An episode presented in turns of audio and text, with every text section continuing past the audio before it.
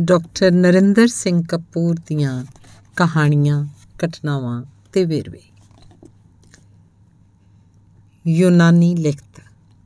ਅੱਜਕੱਲ ਦੇ ਬੱਚੇ ਬਹੁਤ ਸ਼ਾਹਾਨਾ ਜੀਵਨ ਦੇ ਮਤਵਾਲੇ ਹਨ। ਉਹ ਦੂਜਿਆਂ ਦੇ ਕਮਾਈ ਪੈਸੇ ਦਿਖਾਵੇ ਤੇ ਖਰਚਦੇ ਹਨ। ਉਹ ਮਹਿੰਗੀਆਂ ਚੀਜ਼ਾਂ ਖਰੀਦ ਕੇ ਉਹਨਾਂ ਨੂੰ ਤੋੜਦੇ ਹਨ। ਉਹ ਗੁਸਤਾਖ ਹਨ ਬਦ ਕਲਾਮ ਤੇ ਬਦਤਮੀਜ਼ ਹਨ, ਗਾਲਾਂ ਕੱਢਦੇ ਹਨ।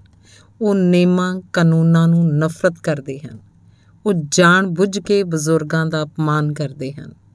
ਉਹ ਉਦੇਸ਼ਹੀਣ ਜੀਵਨ ਦੇ ਅਭਿਲਾਸ਼ੀ ਹਨ। ਜਿੱਥੇ ਚੁੱਪ ਰਹਿਣ ਦੀ ਲੋੜ ਹੋਵੇ, ਉੱਥੇ ਉੱਚੀ ਉੱਚੀ ਸ਼ੋਰ ਮਚਾਉਂਦੇ ਹਨ। ਕਸਰਤ ਉਹਨਾਂ ਨੂੰ ਪਸੰਦ ਨਹੀਂ। ਮਿਹਨਤ ਕਰਨੀ ਉਹ ਜਾਣਦੇ ਨਹੀਂ। ਉਹ ਬਦਮਾਸ਼ ਬਣਨਾ ਤੇ ਦਿਸਣਾ ਪਸੰਦ ਕਰਦੇ ਹਨ। ਘਰ ਦਾ ਕੋਈ ਕੰਮ ਉਹ ਕਰਦੇ ਨਹੀਂ। ਬਜ਼ੁਰਗਾਂ ਦੇ ਸਤਕਾਰ ਚੋਂ ਖਲੋਂਦੇ ਨਹੀਂ। ਮਾਪਿਆਂ ਨੂੰ ਵਿੱਚੋਂ ਟੋਕਦੇ ਹਨ, ਭੋਜਨ ਖਾਂਦੇ ਘੱਟ ਹਨ ਝੂਠਾ ਵਧੇਰੇ ਛੱਡਦੇ ਹਨ, ਉਹ ਆਪਣੇ ਅਧਿਆਪਕਾਂ ਨੂੰ ਡਰਾਉਂਦੇ, ਧਮਕਾਉਂਦੇ ਹਨ। ਇਹ ਵੇਰਵੇ 2400 ਸਾਲ ਪਹਿਲਾਂ ਦੀ ਇੱਕ ਯੂਨਾਨੀ ਲਿਖਤ ਵਿੱਚ ਦਰਜ ਹਨ। ਅਗਲੀ ਘਟਨਾ। ਭਾਰਤ ਵਿੱਚ ਅੰਗਰੇਜ਼ ਸਮਝਦੇ ਰਹੇ ਕਿ ਉਹ ਭਾਰਤੀਆਂ ਨੂੰ ਸੱਭਿਅਕ ਬਣਾ ਰਹੇ ਹਨ। ਪਰ ਜਲਿਆਂ ਵਾਲੇ ਬਾਗ ਦੀ ਘਟਨਾ ਉਪਰੰਤ ਅੰਗਰੇਜ਼ ਨਿਰੰਤਰ ਉਧੜਦੇ ਰਹੇ।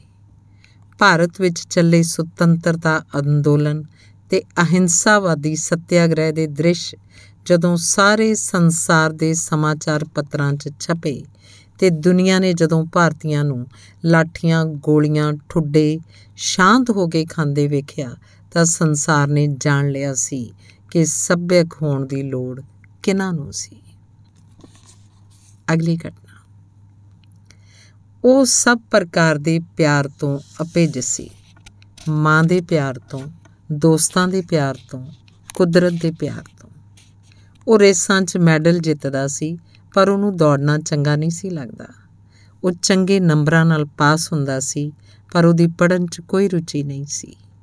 ਉਹ ਆਪਣਾ ਕੰਮ ਕਰਦਾ ਸੀ, ਪਰ ਉਸ ਨੂੰ ਆਪਣਾ ਕਿੱਤਾ ਪਸੰਦ ਨਹੀਂ ਸੀ। ਉਹ ਕਵਿਤਾਵਾਂ ਚੰਗੀਆਂ ਲਿਖ ਲੈਂਦਾ ਸੀ, ਪਰ ਉਸ ਦੀ ਕਵੀ ਕਹਾਉਣ 'ਚ ਕੋਈ ਦਿਲਚਸਪੀ ਨਹੀਂ ਸੀ। ਤੇ ਜਦੋਂ ਉਸ ਨੂੰ ਇੱਕ ਲੜਕੀ ਨਾਲ ਪਿਆਰ ਹੋ ਗਿਆ, ਤਾਂ ਉਹਨੂੰ ਦੌੜਨਾ ਚੰਗਾ ਲੱਗਣ ਲੱਗ ਪਿਆ। ਪੜਨ ਵਿੱਚ ਰੁਚੀ ਜਾਗ ਪਈ, ਕੰਮ ਵਿੱਚ ਆਨੰਦ ਮਿਲਣ ਲੱਗ ਪਿਆ। ਕਵੀ ਦੇ ਨਾਲ ਗੀਤਕਾਰ ਵੀ ਬਣ ਗਿਆ। ਉਸ ਨੂੰ ਮਾਂ, ਦੋਸਤ, ਕੁਦਰਤ ਸਭ ਕੁਝ ਚੰਗਾ, ਆਪਣਾ ਮੁੱਲਵਾਨ ਤੇ ਨੇੜੇ ਲੱਗਣ ਲੱਗ ਪਿਆ। ਜਿਵੇਂ ਲਲਾਰੀ ਦੇ ਤਸਲੇ 'ਚ ਕੱਪੜੇ ਨੂੰ ਰੰਗ ਚੜਦਾ ਹੈ, ਉਵੇਂ ਰੰਗਿਆ ਗਿਆ ਸੀ। ਉਹਨੂੰ ਪਿਆਰ ਦਾ ਰੰਗ ਚੜ ਗਿਆ ਸੀ।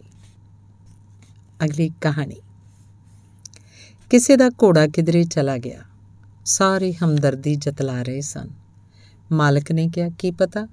ਇਸ ਨੁਕਸਾਨ 'ਚ ਵੀ ਕੋਈ ਲਾਭ ਹੋਵੇ। ਲਗਭਗ ਸਾਲ ਮਗਰੋਂ ਉਹ ਘੋੜਾ ਦੋ ਹੋਰ ਘੋੜਿਆਂ ਨਾਲ ਵਾਪਸ ਆ ਗਿਆ। ਲੋਕ ਵਧਾਈ ਦੇਣ ਆਏ। ਮਾਲਕ ਨੇ ਕਿਹਾ, ਕੀ ਪਤਾ, ਇਸ ਲਾਭ ਵਿੱਚ ਵੀ ਨੁਕਸਾਨ ਲੁਕਿਆ ਹੋਵੇ।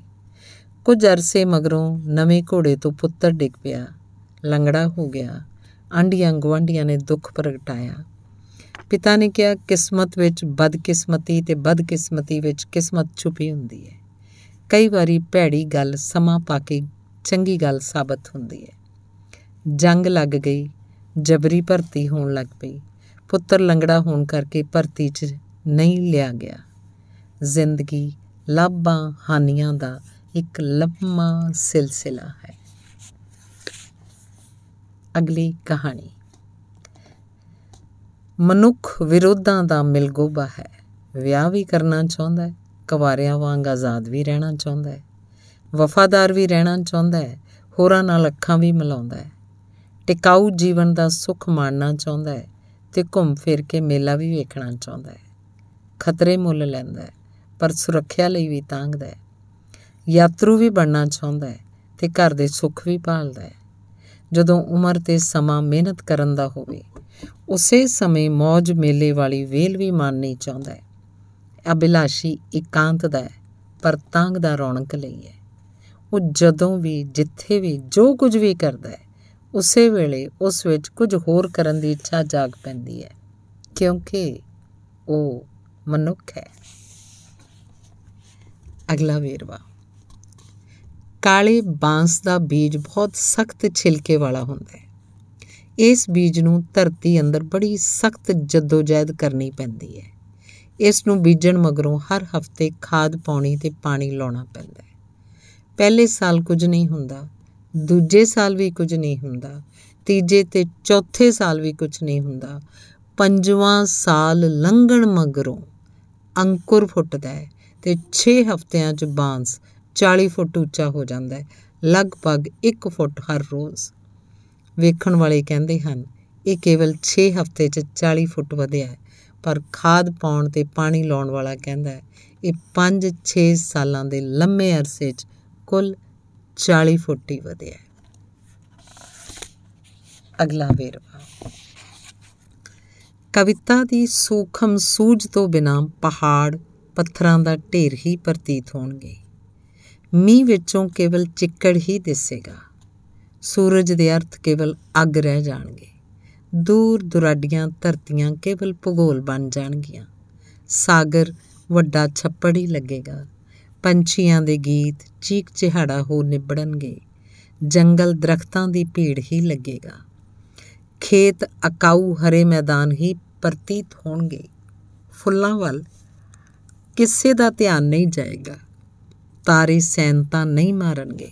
ਪੂਰਨਮਾਸ਼ੀ ਦਾ ਚੰਨ ਚੂਨੇ ਦਾ ਗੋਲਾ ਹੀ ਦਿਖਾਈ ਦੇਗਾ ਮਨੁੱਖ ਹੱਡ ਮਾਸ ਦੀ ਪੋਟਲੀ ਹੀ ਨਜ਼ਰ ਆਏਗਾ।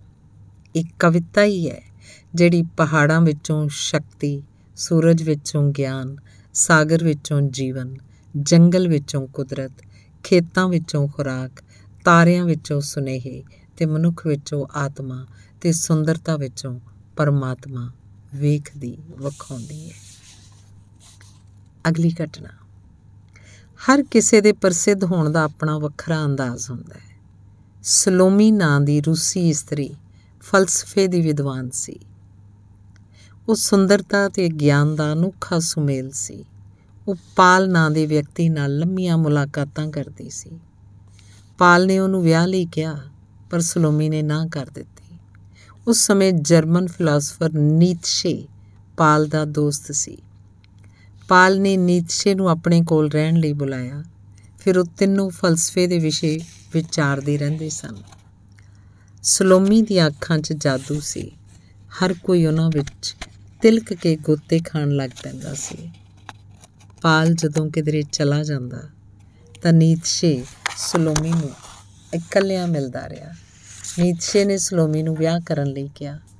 ਸਲੋਮੀ ਨੇ ਨਾ ਕੇਵਲ ਇਨਕਾਰ ਕੀਤਾ, ਸਗੋਂ ਨੀਤਸ਼ੇ ਨੂੰ ਝਿੜਕਿਆ ਤੇ ਉਹਨੂੰ ਪਰੰਪਰਾਵਾਦੀ ਦੱਸਿਆ, ਪਰ ਨੀਤਸ਼ੇ ਨੇ ਇਨਕਾਰ ਦੇ ਬਾਵਜੂਦ ਆਸ ਨਹੀਂ ਛੱਡੀ। ਜਦੋਂ ਸਲੋਮੀ ਉਸ ਸ਼ਹਿਰ ਨੂੰ ਛੱਡ ਕੇ ਗਈ, ਤਾਂ ਜਾਣ ਵੇਲੇ ਵਿਸ਼ੇਸ਼ ਤੌਰ ਤੇ, ਵਿਸ਼ੇਸ਼ ਤੌਰ ਤੇ ਕਹਿ ਕੇ ਗਈ ਕਿ ਉਹ ਕਿਸੇ ਵੀ ਹਾਲਤ ਵਿੱਚ ਨੀਤਸ਼ੇ ਨਾਲ ਵਿਆਹ ਨਹੀਂ ਕਰਵਾਏਗੀ। ਮਗਰੋਂ ਉਹ ਨੀਤਸ਼ੇ ਦਾ ਦਿਲ ਤੋੜਨ ਵਾਲੀ ਸਲੋਮੀ ਵਜੋਂ ਪ੍ਰਸਿੱਧ ਹੋਈ। ਅਗਲੀ ਘਟਨਾ। ਵਿਸ਼ਵ ਦੇ ਪ੍ਰਸਿੱਧ ਸੰਗੀਤਕਾਰ ਮੋਜ਼ਾਰਟ ਤੇ ਹੇਡਨ, ਇੱਕ ਦੂਜੇ ਦੇ ਦੋਸਤ, ਕਦਰਦਾਨ, ਸਹਾਇਕ ਪ੍ਰਸ਼ੰਸਕ ਤੇ دیਵਾਨੇ ਸਨ। ਇੱਕ ਵਾਰੀ ਮੋਜ਼ਾਰਟ ਨੇ ਇੱਕ ਹੋਰ ਵੱਡੇ ਸੰਗੀਤਕਾਰ ਨੂੰ ਕਿਹਾ, ਜੇ ਤੂੰ ਤੇ ਮੈਂ ਪਿਗਲ ਕੇ ਇੱਕ ਹੋ ਜਾਈਏ, ਤਾਂ ਵੀ ਅਸੀਂ ਇੱਕ ਹੇਡਨ ਨਹੀਂ ਬਣ ਸਕਦੇ। ਐਵੇਂ ਇੱਕ ਵਾਰੀ ਹੇਡਨ ਨੇ ਮੋਜ਼ਾਰਟ ਬਾਰੇ ਕਿਹਾ ਸੀ ਕਿ ਜੇ ਸੰਗੀਤ ਪ੍ਰੇਮੀਆਂ ਦਾ ਵਸ ਚੱਲੇ, ਤਾਂ ਹਰ ਕੋਈ ਆਪਣੇ ਦੇਸ਼ ਦੀਆਂ ਹੱਦਾਂ, ਸਰਹੱਦਾਂ ਨੂੰ ਇਸ ਢੰਗ ਨਾਲ ਬਦਲ ਲਏਗਾ ਕਿ ਮੋਜ਼ਾਰਟ ਦਾ ਘਰ ਉਹਦੇ ਦੇਸ਼ 'ਚ ਆ ਜਾਵੇ। ਅਗਲੀ ਘਟਨਾ। ਕਾਰਖਾਨੇ ਵਿੱਚ ਇੱਕ ਮਜ਼ਦੂਰ ਕੰਮ ਕਰਦਿਆਂ ਗਾਉਂਦਾ ਸੀ। ਮਾਲਕ ਨੇ ਸੁਣਿਆ, ਸੋਚਿਆ, ਜਿਹੜਾ ਕੰਮ ਕਰਦਿਆਂ ਚੰਗਾ ਗਾਉਂਦਾ ਹੈ, ਉਹ ਕੰਮ ਵੀ ਚੰਗਾ ਕਰਦਾ ਹੋਵੇਗਾ। ਫੋਰਮੈਨ ਨੂੰ ਉਹਦੀ ਤਰੱਕੀ ਕਰਨ ਲਈ ਕਿਹਾ। ਫਿਰ ਕਿਹਾ, ਉਹਦਾ ਅਹੁਦਾ ਉੱਚਾ ਕਰਕੇ ਉੱਥੇ ਲਾਓ, ਜਿੱਥੇ ਮੈਂ ਆਪਣੇ ਕੈਬਿਨ ਵਿੱਚੋਂ ਉਹਦੇ ਗਾਉਣ ਨੂੰ ਸੁਣ ਸਕਾਂ। ਤਰੱਕੀ ਕਰਦਿਆਂ ਕਰਦਿਆਂ ਉਹ ਸਭ ਤੋਂ ਉੱਚੇ ਅਹੁਦੇ ਤੇ ਪਹੁੰਚ ਗਿਆ ਸੀ। ਨਿਰਸੰਦੇਹ ਉਸ ਵਿੱਚ ਯੋਗਤਾ ਵੀ ਸੀ। ਉਹਨੇ ਮਿਹਨਤ ਵੀ ਕੀਤੀ, ਪਰ ਮਾਲਕ ਵੱਲੋਂ ਉਸ ਨੂੰ ਗਾਉਂਦਿਆਂ ਸੁਣਨਾ ਸਬੱਬੀ ਕਿਸਮਤ ਵਾਲਾ ਅਫਸਰ ਸੀ। ਜੇ ਮਾਲਕ ਬੋਲਾ ਹੁੰਦਾ, ਜੇ ਮਾਲਕ ਨੂੰ ਉਹਦਾ ਗਾਉਣਾ ਵਿਗਨ ਪਾਉ ਲੱਗਦਾ ਜਾਂ ਧਿਆਨ ਖੰਡਾਉਣ ਵਾਲਾ ਪ੍ਰਤੀਤ ਹੁੰਦਾ, ਉਹ ਫੋਰਮੈਨ ਨੂੰ ਕਹਿ ਸਕਦਾ ਸੀ ਕਿ ਉਹਨੂੰ ਕਹੋ ਚੁੱਪ ਕਰਕੇ ਕੰਮ ਕਰੇ, ਮੂੰਹ ਬੰਦ ਰੱਖਿਆ ਕਰੇ ਤੇ ਧਿਆਨ ਕੰਮ ਚਲਾਇਆ ਕਰੇ। ਮਾਲਕ ਆਪ ਵੀ ਉਹਨੂੰ ਝਾੜ ਪਾ ਕੇ ਕਹਿ ਸਕਦਾ ਸੀ, ਜੇ ਕਿਸੇ ਗਾਉਣ ਵਾਲੇ ਦੀ ਲੋੜ ਪਈ ਤਾਂ ਅਸੀਂ ਇੱਕ ਗਵਈਆ ਰੱਖ ਲਾਂਗੇ। ਕਿਸਮਤ ਉਹਦੀ ਗਾਉਣ ਕਾਰਨ ਨਹੀਂ ਜਾਗੀ, ਮਾਲਕ ਨੂੰ ਜਚਨ ਕਰਨ ਜਾਗੀ। ਮਾਲਕ ਨੂੰ ਜਚਨ ਕਾਰਨ ਜਾਗੀ। ਕਿਸਮਤ ਨੇ ਜਦੋਂ ਜਾਗਣਾ ਹੁੰਦਾ ਹੈ, ਉਹ ਸਬਬ ਆਪੇ ਲੱਭ ਲੈਂਦੀ ਅਗਲੀ ਘਟਨਾ। ਨਾਚ ਜ਼ਿੰਦਗੀ ਦਾ ਜਸ਼ਨ ਹੁੰਦਾ ਹੈ। ਨੱਚਣਾ ਇਸਤਰੀ ਦਾ ਸੁਭਾਵਕ ਲੱਛਣ ਹੈ, ਕਿਉਂਕਿ ਇਸਤਰੀ ਹਰ ਜਸ਼ਨ ਦਾ ਭਾਗ ਹੁੰਦੀ ਹੈ। ਆਪਣੇ ਨਾਚ ਨਾਲ ਇਸਤਰੀ ਪਹਿਲਾਂ ਵੇਖਣ ਵਾਲਿਆਂ ਦੀ ਥਕਾਵਟ ਹੁੰਝਦੀ ਹੈ, ਫਿਰ ਵਾਤਾਵਰਣ ਵਿੱਚੋਂ ਅਕੇਵਾਂ ਦੂਰ ਕਰਦੀ ਹੈ, ਫਿਰ ਉਹ ਹਰ ਕਿਸੇ ਨੂੰ ਸਮੂਹ ਦਾ ਭਾਗ ਬਣਾਉਂਦੀ ਹੈ। ਆਪਣੀਆਂ ਬਾਹਾਂ ਉੱਚੀਆਂ ਲਜਾ ਕੇ ਦਰਸ਼ਕਾਂ ਦੀ ਮਾਨਸਿਕ ਪੱਧਰ ਉੱਚੀ ਚੁੱਕਦੀ ਹੈ। ਉਹ ਧਰਤੀ ਤੇ ਅਰਸ਼ ਵਿਚਕਾਰ ਇੱਕ ਲੈ ਸਿਰਜਦੀ ਆਲੇ ਦੁਆਲੇ ਨੂੰ ਸਜੀਵ ਕਰਦੀ, ਹਰ ਕਿਸੇ ਵਿੱਚ ਜ਼ਿੰਦਗੀ ਦਾ ਜੋਸ਼ ਤੇ ਉਤਸ਼ਾਹ ਭਰਦੀ ਹੈ। ਉਹਦੇ ਪੈਰ ਘੁੱਗੀਆਂ ਵਾਂਗਟ ਖੇਲੀਆਂ ਕਰਦੇ, ਉਹਦੇ ਹੱਥ ਜ਼ਿੰਦਗੀ ਦੀਆਂ ਗੁੰਝਲਾਂ ਖੋਲਦੇ, ਦਰਸ਼ਕਾਂ ਦੀਆਂ ਅੱਖਾਂ ਨੂੰ ਨੱਚਣ ਤੇ ਕੰਨਾਂ ਨੂੰ ਗਾਉਣ ਲਾ ਦਿੰਦੇ ਹਨ। ਅਨੁਭਵ ਦੇ ਦਿਆਰ, ਦੁਆਰ ਖੁੱਲ ਜਾਂਦੇ ਹਨ, ਅੰਗਾਂ 'ਚ ਰੌਣਕ ਭਰ ਜਾਂਦੀ ਹੈ, ਅੱਖਾਂ 'ਚ ਚਮਕ ਆ ਜਾਂਦੀ ਹੈ, ਦਿਲ ਜਾਗ ਪੈਂਦਾ ਹੈ, ਹਰ ਕੋਈ ਜਵਾਨ ਮਹਿਸੂਸ ਕਰਦਾ ਹੈ। ਵੇਖਣ ਸੁਣਨ ਵਾਲਿਆਂ ਨੂੰ ਪਤਾ ਹੀ ਨਹੀਂ ਲੱਗਦਾ ਕਿ ਤਬਲਾ ਪੈਰਾਂ ਦੀ ਤਾਲ ਨਾਲ ਵੱਜ ਰਿਹਾ ਹੁੰਦਾ ਹੈ ਜਾਂ ਪੈਰ ਤਬਲੇ ਨੂੰ ਨਚਾ ਰਹੇ ਹੁੰਦੇ ਹਨ। ਸਰੀਰ ਨਾਲ ਨੱਚਦੀ ਨੱਚਦੀ ਉਹ ਆਤਮਾ ਦੇ ਦਰਸ਼ਨ ਕਰਵਾ ਜਾਂਦੀ ਹੈ। ਅਗਲੀ ਘਟਨਾ। ਜਿਸ ਨੇ ਵੀ ਪ੍ਰਸਿੱਧੀ ਪ੍ਰਾਪਤ ਕੀਤੀ ਹੈ, ਉਸ ਨੂੰ ਆਪਣੇ ਖੇਤਰ ਤੋਂ ਬਾਹਰ ਕਈ ਸਧਾਰਨ ਕੰਮ ਕਰਨੇ ਪਏ ਸਨ। ਪ੍ਰਸਿੱਧ ਅੰਗਰੇਜ਼ੀ ਕਵੀ ਚੌਸਰ ਪਹਿਲਾਂ ਫੌਜ ਦੀ ਤੇ ਮਗਰੋਂ ਚੁੰਗੀ ਕਲਰਕ ਦੀ ਨੌਕਰੀ ਕਰਦਾ ਸੀ। ਪ੍ਰਸਿੱਧ ਨਿਬੰਧਕਾਰ ਬੇਕਨ ਪਹਿਲਾਂ ਵਕਾਲਤ ਕਰਦਾ ਸੀ। ਪ੍ਰਸਿੱਧ ਨਾਟਕਕਾਰ ਸ਼ੇਕਸਪੀਅਰ ਨਾਟਕਰ 'ਚ ਪਰਦੇ ਖਿੱਚਦਾ ਸੀ। ਗਣਿਤ ਸ਼ਾਸਤਰੀ ਗਲੀਲੀਓ ਪਹਿਲਾਂ ਕੰਪਾਊਂਡਰ ਸੀ। ਵਿਗਿਆਨੀ ਨਿਊਟਨ ਇੱਕ ਟਕਸਾਲ 'ਚ ਕੰਮ ਕਰਦਾ ਸੀ। ਪ੍ਰਸਿੱਧ ਸੰਗੀਤ ਡਾਇਰੈਕਟਰ ਨੌਸ਼ਾਦ ਹਾਰਮੋਨੀਅਮਾਂ ਦੀ ਮੁਰੰਮਤ ਕਰਦਾ ਸੀ ਪ੍ਰਸਿੱਧ ਪੰਜਾਬੀ ਕਵੀ ਸ਼ਿਵ ਕੁਮਾਰ ਬੱਟਾਲਵੀ, ਪਹਿਲਾਂ ਪਟਵਾਰੀ ਸੀ। ਅਗਲਾ ਵੇਰਵਾ। ਪੱਕੇ ਕਰਮਚਾਰੀਆਂ ਨੂੰ ਬੇਨਤੀ ਕੀਤੀ ਜਾਂਦੀ ਹੈ ਕਿ ਚਾਹ ਪੀਣ, ਆਰਾਮ ਕਰਨ, ਮਟਰ ਗਸ਼ਤੀ ਕਰਨ, ਗੱਪਾਂ ਮਾਰਨ, ਕਹਾਣੀਆਂ ਸੁਣਾਉਣ, ਲਤੀਫੇ ਸੁਣਨ, ਪਤਨੀਆਂ ਤੇ ਬੱਚਿਆਂ ਬਾਰੇ ਗੱਲਾਂ ਕਰਨ, ਮਹੀਨੇਵਾਰ ਕਮੇਟੀ ਦੀ ਨਿਲਾਮੀ ਵਿਚਾਰਨ, ਦੂਜਿਆਂ ਦਾ ਵਿਹਾਰ ਭੰਡਣ, ਛੁੱਟੀਆਂ ਦਾ ਪ੍ਰੋਗਰਾਮ ਬਣਾਉਣ ਮਹਿੰਗਾਈ ਭੱਤੇ ਦੀ ਕਿਸ਼ਤ ਵਿਚਾਰਨ ਅਫਸਰ ਦੀ ਨਿੰਦਾ ਕਰਨ। ਪੈਸੇ ਪਾ ਕੇ ਪਾਰਟੀ ਕਰਨ, ਦਫ਼ਤਰੀ ਕਾਗਜ਼ਾਂ ਤੇ ਘਰ ਲਈ ਪਰਚੂਨ ਖਰੀਦਣ ਦੀ ਸੂਚੀ ਬਣਾਉਣ।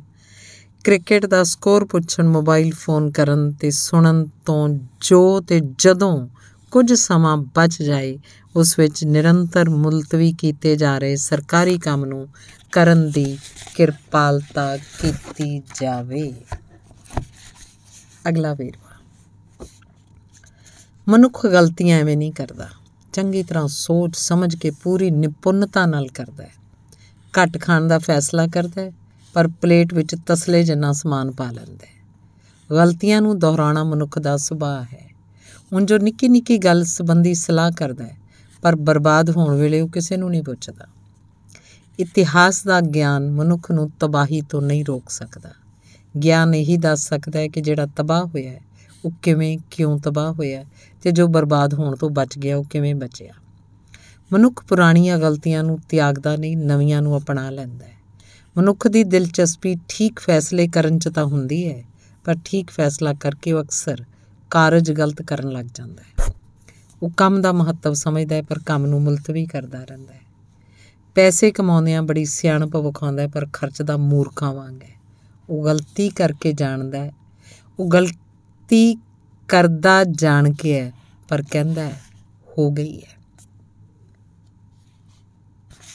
ਅਗਲੀ ਘਟਨਾ। ਕਈ ਗੱਲਾਂ ਜਿਹੀਆਂ ਹੁੰਦੀਆਂ ਹਨ, ਜਿਹੜੀਆਂ ਸਧਾਰਨ ਲੋਕ ਕਰਨ ਤਾਂ ਹਾਸੋਹੀਣੀਆਂ ਲੱਗਦੀਆਂ ਹਨ, ਪਰ ਜੇ ਉਹੀ ਗੱਲਾਂ ਪ੍ਰਸਿੱਧ ਵਿਅਕਤੀ ਕਰਨ ਤਾਂ ਮਹੱਤਵਪੂਰਨ ਸਮਝੀਆਂ ਜਾਂਦੀਆਂ ਹਨ। ਇੰਗਲੈਂਡ ਦੇ ਪ੍ਰਧਾਨ ਮੰਤਰੀ ਬੈਂਜਾਮਿਨ ਡਿਜ਼ਰੇਲੀ ਕੋਲ ਦੋ ਸੋਟੀਆਂ ਸਨ। ਉਹਨਾਂ ਦੋਹਾਂ ਦੇ ਰੰਗ ਵੱਖਰੇ ਸਨ। ਇੱਕ ਸੋਟੀ ਉਹ ਦੁਪਹਿਰ ਤੱਕ ਵਰਤਦਾ ਸੀ, ਦੂਜੀ ਸ਼ਾਮ ਨੂੰ ਵਰਤਣ ਲਈ। ਉਹ ਜਿੱਥੇ ਵੀ ਹੁੰਦਾ, ਦੁਪਹਿਰ ਵੇਲੇ ਉਹ ਸੋਟੀ ਬਦਲਦਾ ਸੀ। ਤੇ ਜਦੋਂ ਲੋਕ ਉਹਨੂੰ ਵੇਖਦੇ ਮਿਲਦੇ ਸਨ, ਤਾਂ ਪਹਿਲਾਂ ਉਹਦੀ ਸੋਟੀ ਵੇਖਦੇ ਸਨ। ਡਿਜ਼ਰੇਲੀ ਦੀ ਸੋਟੀ ਡਿਜ਼ਰੇਲੀ ਨਾਲੋਂ ਵਧੇਰੇ ਪ੍ਰਸਿੱਧ ਸੀ। ਅਗਲਾ ਵੇਰਵਾ। ਨਖਰੇਲੋ ਇਸਤਰੀ ਜਾਂ ਬਾਂਕਾ ਪੁਰਸ਼ ਇਸ ਲਈ ਪ੍ਰਭਾਵਿਤ ਕਰਦੇ ਹਨ ਕਿਉਂਕਿ ਅਸੀਂ ਉਹਨਾਂ ਨੂੰ ਕਿਸੇ ਵੰਗੀ 'ਚ ਨਹੀਂ ਰੱਖ ਸਕਦੇ। ਨਖਰੇਲੋ ਇਸਤਰੀ ਤੇ ਬਾਂਕੇ ਪੁਰਸ਼ ਦੀ ਸ਼ਖਸੀਅਤ ਵਿੱਚ ਵਿਸ਼ੇਸ਼ ਪ੍ਰਕਾਰ ਦੀ ਸੁਤੰਤਰਤਾ, ਲਾਪਰਵਾਹੀ, ਖੁੱਲ ਦਲੇਰੀ ਸਵੈ ਵਿਸ਼ਵਾਸ ਹਿੰਮਤ ਤੇ ਪਹਿਲ ਕਰਨ ਦੀ ਜੁਰਤ ਹੁੰਦੀ ਹੈ। ਇਹ ਇਸ ਲਈ ਪ੍ਰਭਾਵਿਤ ਕਰਦੇ ਆ ਕਿਉਂਕਿ ਲੋਕ ਵਖਰੇਵਿਆਂ ਵੱਲ ਵਧੇਰੇ ਧਿਆਨ ਦਿੰਦੇ ਆ। ਸਾਂਝਾਂ 'ਚ ਦਿਲਚਸਪੀ ਘੱਟ ਲੈਂਦੇ ਆ। ਬਾਂਕੇ ਵਿਅਕਤੀ ਸਮਾਜਿਕ ਪਰੰਪਰਾਵਾਂ ਤੇ ਰੋਹ ਰੀਤਾਂ ਦੀ ਪਰਵਾਹ ਨਹੀਂ ਕਰਦੇ। ਉਹ ਸਭ ਕੁਝ ਆਪਣੇ ਢੰਗ ਨਾਲ ਕਰਦੇ ਹਨ। ਜਿਸ ਕਾਰਨ ਉਹ ਵੱਖਰੇ ਨਹੀਂ, ਨਿਆਰੇ ਵੀ ਹੁੰਦੇ ਹਨ। ਇਸੇ ਕਰਕੇ ਲੋਕ ਇਹਨਾਂ ਦੀਆਂ ਗੱਲਾਂ ਕਰਦੇ ਹਨ। ਜਦੋਂ ਇੱਕ ਸਮਾਗਮ ਵਿੱਚ ਬਿਜਲੀ ਗਈ ਹੋਈ ਸੀ ਤਾਂ ਮੋਮਬੱਤੀ ਦੀ ਮੱਧਮ ਰੋਸ਼ਨੀ ਵੇਲੇ ਵਾਲੇ ਹਨੇਰੇ 'ਚ ਇੱਕ ਸੋਹਣੀ ਇਸਤਰੀ ਦਾ ਕੁਝ ਡਿੱਗ ਪਿਆ। ਇੱਕ ਬਾਂਕਾ ਉੱਠਿਆ। ਉਹਨੇ ਬੜੇ ਸੁਭਾਵਕ ਅੰਦਾਜ਼ ਵਿੱਚ ਆਪਣੇ ਪਰਸ ਵਿੱਚੋਂ ਹਜ਼ਾਰ ਦਾ ਨੋਟ ਕੱਢਿਆ, ਗੋਲ ਕੀਤਾ, ਸਿਗਰਟ ਲਾਈਟਰ ਨਾਲ ਬਾਲ ਕੇ ਗਵਾਚੀ ਚੀਜ਼ ਲੱਭਣ ਵਿੱਚ ਉਸ ਇਸਤਰੀ ਦਾ ਮਦਦਗਾਰ ਬਣ ਗਿਆ। ਧੰਨਵਾਦ।